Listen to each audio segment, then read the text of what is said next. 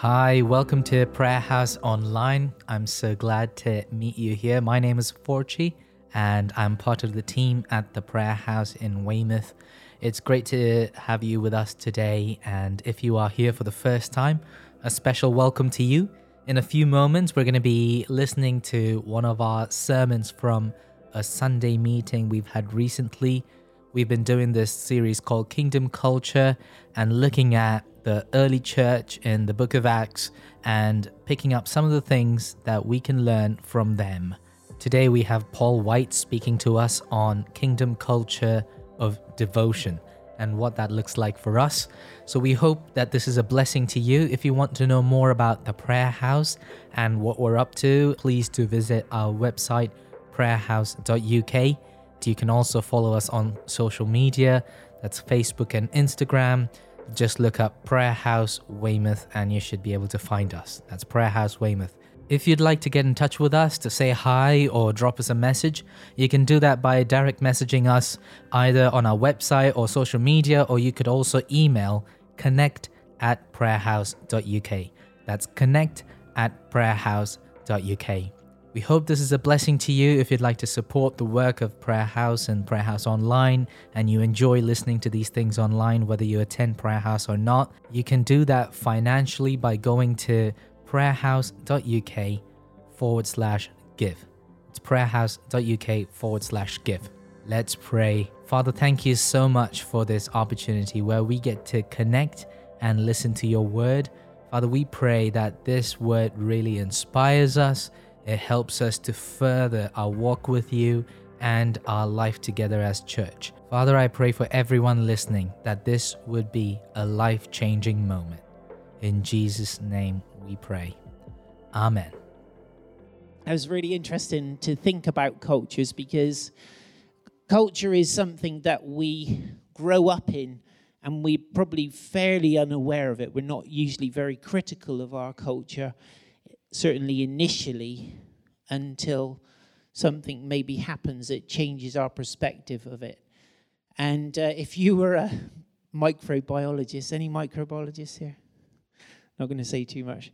Uh, if if you were you wanted to find out what a particular infection was in somebody's body, you could maybe take a sample and grow a culture in a petri dish, and you'd be able to see what the organism was that was causing the problem and so on. And so we use the term, and a culture is something that grows up and has a sort of set of characteristics that are discernible. It would be easier for somebody walking in here from outside who didn't know us to gauge our culture than it is for us to gauge it ourselves often.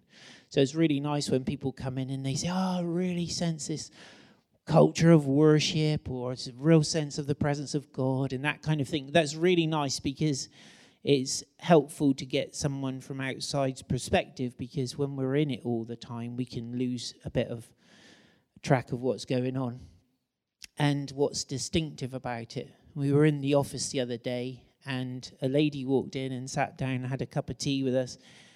And she said, Gosh, it feels really serene in here.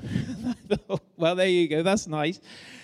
Um, but anyway, we are we're talking about kingdom culture and the if we think about where it all originates, it starts from Jesus himself calling together 12 disciples. And he called them initially to be with him. And they were with him for 24 7 pretty much for three years, weren't they? And in that time, he cultivated a culture among them and he began to teach and demonstrate. And obviously, they had lots and lots and lots of conversations that are not recorded as they walked along the roads and slept out under the stars, whatever they did. And so Jesus was very intentionally establishing a culture within his band of merry men. And um, then he, at a certain point in that journey, he designated them apostles. we know as well that an apostle was a term used by the Greeks and Romans and so on to to speak of somebody who was like an envoy who was sent out from a kingdom or a king to establish the culture of that kingdom somewhere else away from its to extend their boundaries really and to keep the culture consistent and so i i am fascinated and i've been kind of dancing around this particular little story in acts chapter 3 um, for a little while. And so, if you want to turn with me to have a look at it, the story is going to be really familiar to many of us. We have the story of Peter and John. It's chapter 3, verse 1.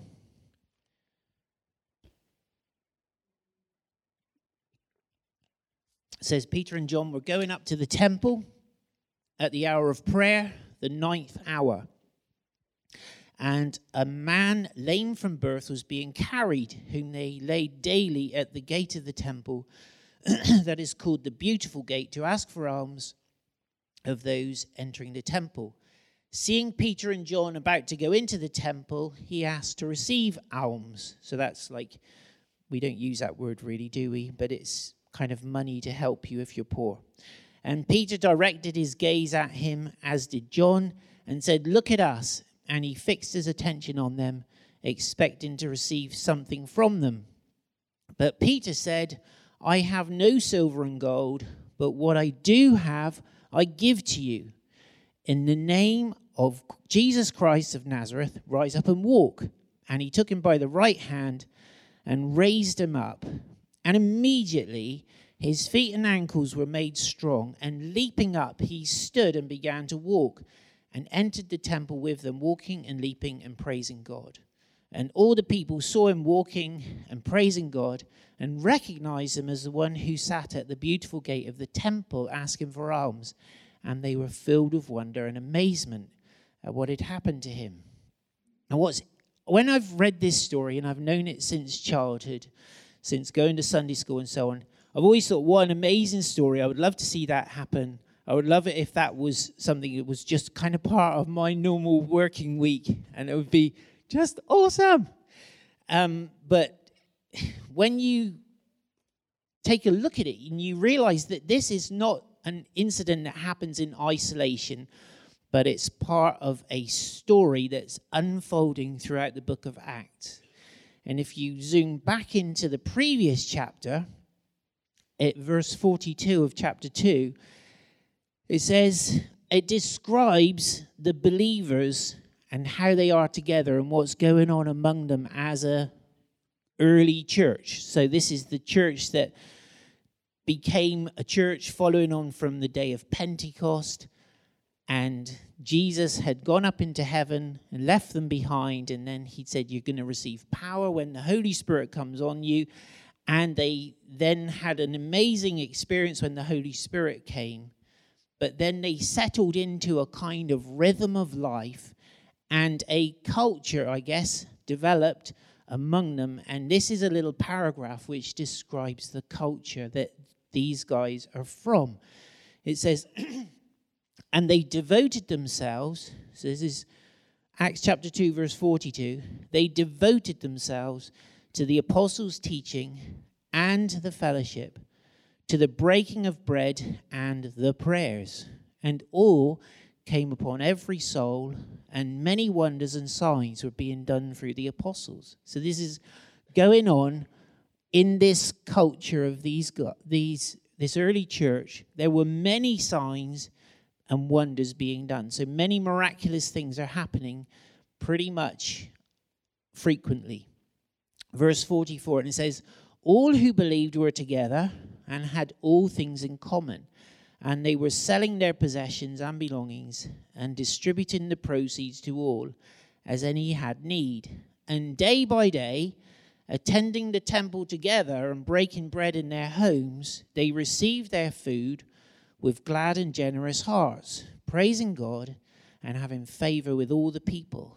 And the Lord added to their number day by day those who are being saved. So, this is something that is like a kind of is like the hive or the nest which Peter and John have come out of. This is the kind of family culture that they are steeped in. And so now, as they've come out and they're just doing one of their prayers because they devoted themselves to the prayers, so it would seem that they were still frequenting the temple at the times of prayer. And but they came from this environment into the kind of structural religious culture of the nation. And there's this beggar who's there deriving an income from being regularly placed in the same spot and getting a, I guess, a reasonable income. And for them, this is not their first rodeo. They are, they are seeing God move frequently and often and they're in an environment that is cultivating and kind of developing um, this culture of the supernatural. But there are many other things going on as well. Verse 42, it says, and they devoted themselves to the apostles' teaching. And if we think about devotion, what do we think of? If we talk about a dog that is devoted to its master or owner, we think of a particular kind of thing, don't we? We think of this faithful dog that follows and responds. And think of a devoted husband or wife. We have a certain impression of that, don't we? And what the, the Greek word here, it just means to continually give yourself to doing something, to really not just passively do it, but to really actively engage with it and kind of keep pursuing it and keep doing it frequently. And so these guys were not mildly interested in this, they were devoted to it. They weren't just, well, I'll see if I've got anything else on, and maybe I'll come if I can. Or, oh, yeah, well, yeah, yeah, um, is Downton Abbey on telly or whatever it is. It's a kind of like, oh, well, this is normally my time I do. These guys are devoted to showing up to not just hear the apostles' teaching, but to become kind of part of that culture. So they are wanting themselves to be cultivated by the culture that the apostles have had from Jesus. Remember, we said that these apostles have been with Jesus for three years, day in, day out. Peter, let's look in, in 2 Peter. You have to jump around a bit with me, sorry.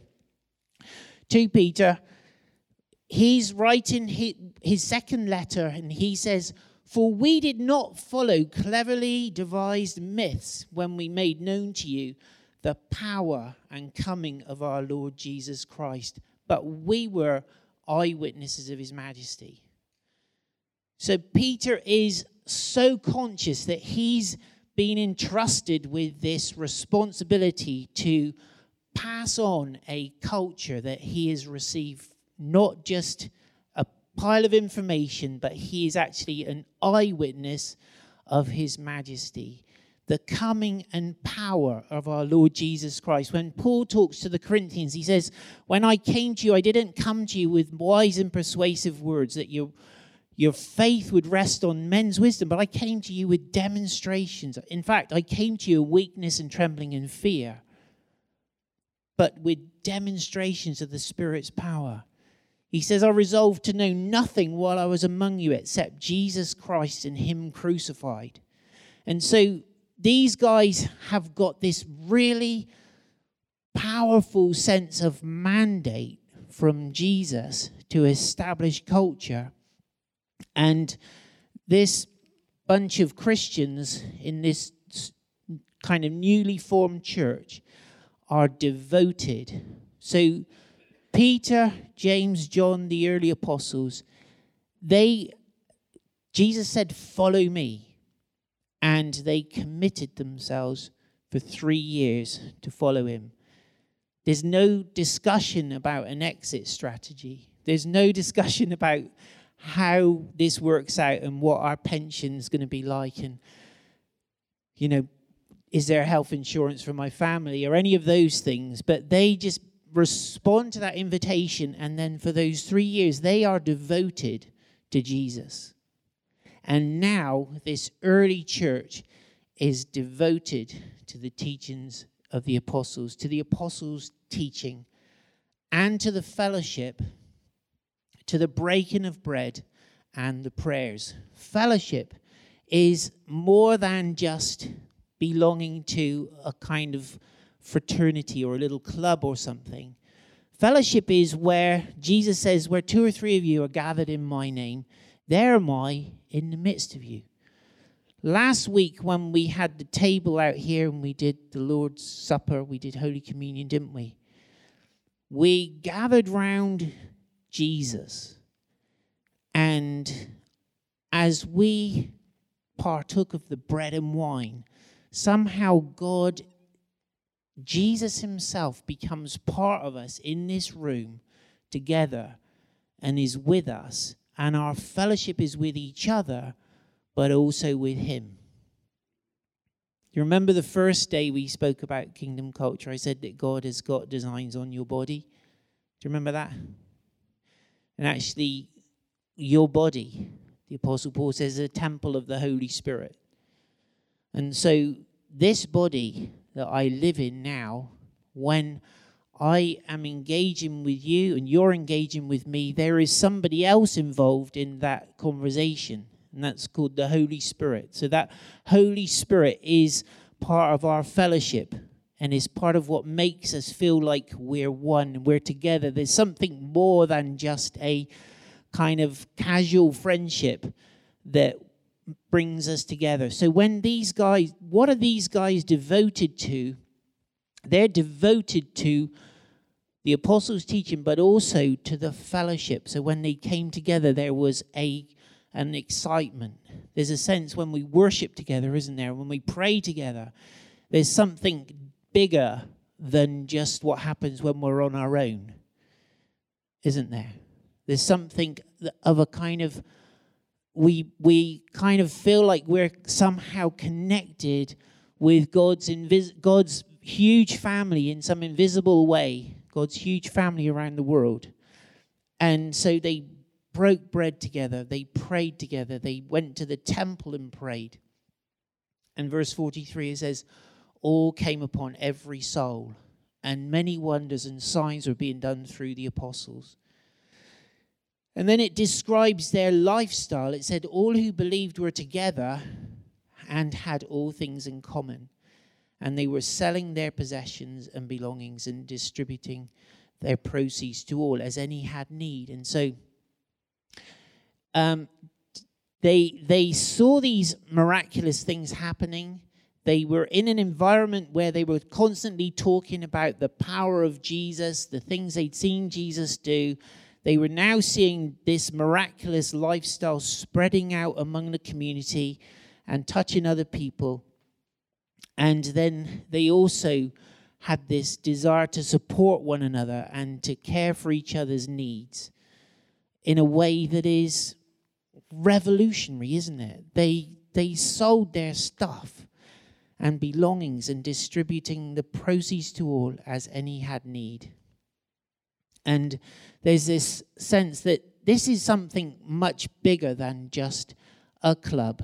This is something that is powerful and is changing people's hearts because naturally speaking, we want to keep our things and even when we lend stuff, we're kind of like, oh, don't break it. Don't ah, make sure I get it back. And there's that kind of natural desire to hold on to things, isn't there? But somehow what's happening here among these people is God is dissolving that kind of protectiveness over our stuff and our boundaries and our things. And He's making the church somehow care for each other and care for itself in the most incredible way. So, day by day, they didn't just show up once a week or twice a week, but day by day, it seems, they gathered together. Verse 46 and they ate together. They broke bread. That can mean both Holy Communion, breaking bread, and just having a meal together, both of which are great. And both can be the same. We can include Holy Communion in with a, just a normal meal if we put our hearts and minds in the right place. And so this is just a very, this doesn't fit very much with English culture, does it? Not how we do it today. And I'm not saying this is how we need to be, we, we have to exactly reproduce this. What I'm saying is these guys are responding to a move of God and their hearts are being changed and transformed and the culture they they propagate is so revolutionary as a result. If you think, um, I've read a really cool book which is worth a read if you like long books. It's called Dominion by Tom Holland. And he talks about the influence of Christianity in the world. If you think about how many people there are here, so th- there were 3,000 people who received Jesus on the day of Pentecost. We'll say it's multiplied. Say there's six or maybe 12,000 people. For the influence of this to have spread all the way around the world and 2,000 plus years on to be influencing us now and influencing governments around the world the way it has. This is profound, isn't it? And so Christianity has had this phenomenal impact around the world. But what's happened now is now we start to think about Christian values and Christian cultures, and it almost sounds old fashioned. And people talk about having traditional values and conservative values, don't we? And particularly if you listen to a lot of American preachers, they talk a lot about having conservative values and equating the two with Christianity. Actually, at this time, this was the new, this was the most profound influence that could possibly have come into the world. And it all began with Jesus on a cross, didn't it? And rising from the dead and sending the Holy Spirit. But the culture he'd already begun those three years before now the lid is off and it's just extending and growing. Now, we're in a really odd situation now, culturally, because what we're trying to do is to rediscover the kind of the secret source of what made this so profound and so revolutionary all those years ago. But the I would I would like to suggest that there's one thing that stands out for me, and maybe different things stand out for you.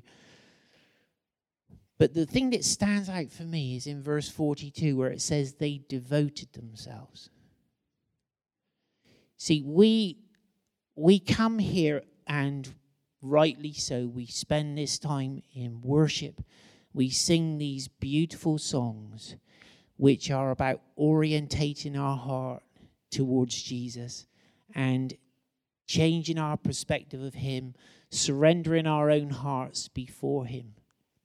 It's absolutely right. But these, these disciples, they spent their three years devoted to Jesus, didn't they? They literally followed him everywhere he went. When they were going somewhere, it was because Jesus had said they were going there. When they were waiting somewhere, it was because Jesus said, We're going to wait. When they didn't go to Lazarus's house, it was because Jesus held them up. When they when Jesus decided it was time to preach, guess what? It's time to preach. When Jesus says we're going to feed these people, we're feeding the people. These guys were devoted to Jesus. And I would say that the single most vital ingredient for us in terms of understanding kingdom culture is devotion to Jesus. If we can, even this morning, begin to comprehend just a tiny bit, and that's one of the beautiful things about worship it, that worship does, it helps us revisit and remember and reacquaint ourselves with the profound love of God. This love that surpasses knowledge and it's not somebody trying to crank the handle. Because I was thinking about this a couple of days ago, and I thought, do you know what? The thought of teaching people to try a bit harder and show up a bit more and make a better effort. I just I feel so tired whenever I think about that. I just make makes me feel tired the idea that somehow I've got to produce dynamism in people. And yet when our when we are devoted to Jesus, the dynamism and the revolution is coming from the inside. And so the kingdom culture, it is to do with the apostles' teaching, it is to do with fellowship.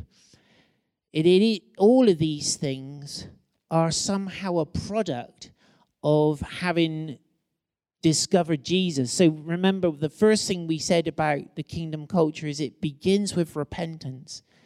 It begins with changing our heart and changing our minds about Jesus.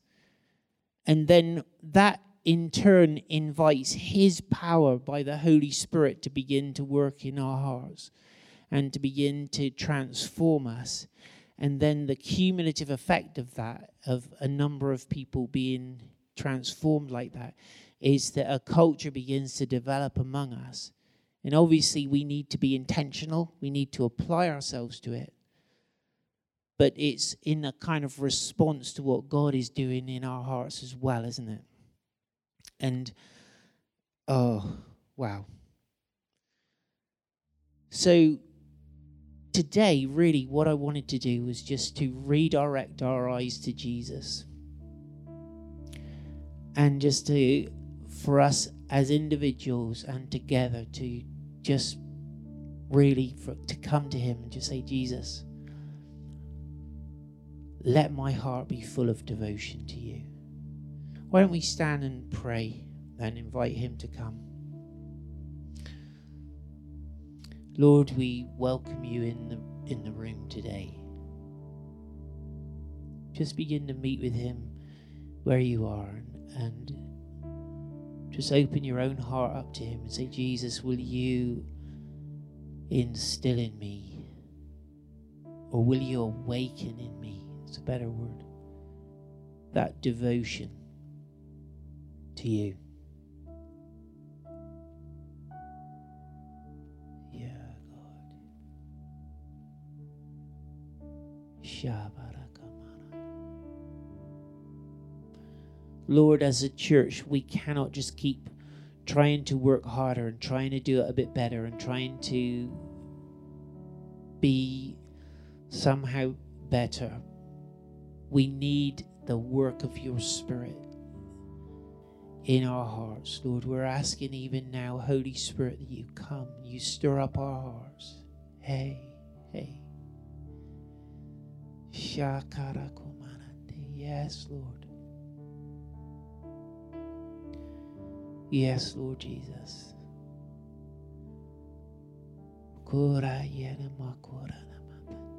Lord, individually, as families, as married couples, as a church, as small groups within the church, as a church together. Lord, we want to be so influenced by Jesus that we become people who change the culture around us just by showing up. And the things that we stand for and the things that we live for would be like just demonstrated by the way we live, Lord, that our value system would be shaped by Jesus.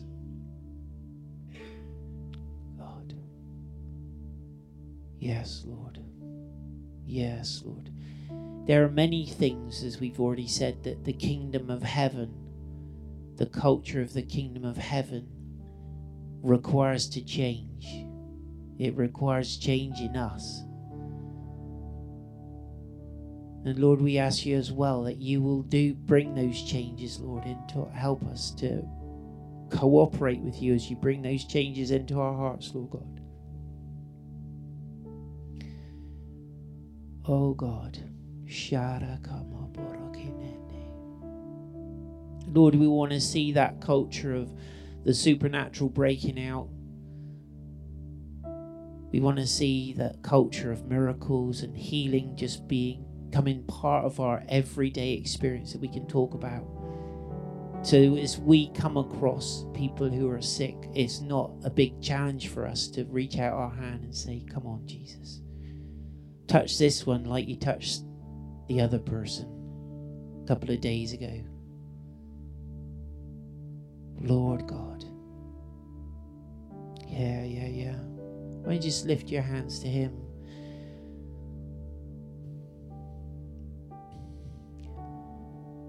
Sora.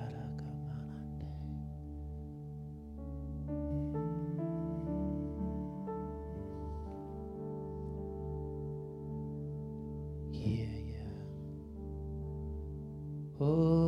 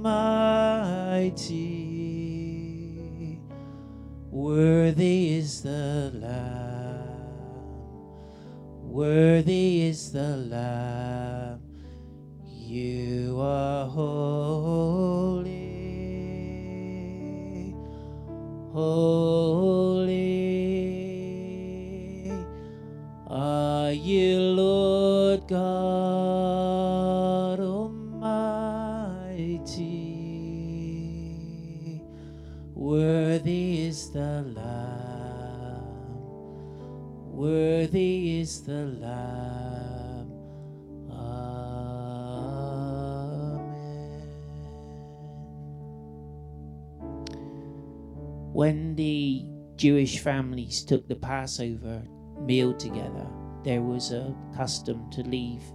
I think it developed after uh, over a period of time to leave a seat vacant at the meal. And the custom was that I think the youngest member of the family would say, Why have we left a seat empty, Dad? And Dad would say, Well, this is for the Messiah to come and fill the seat. But for the Jewish family, there was a really strong sense of identity, and they were bound together by the customs and the practices that they observed throughout the year.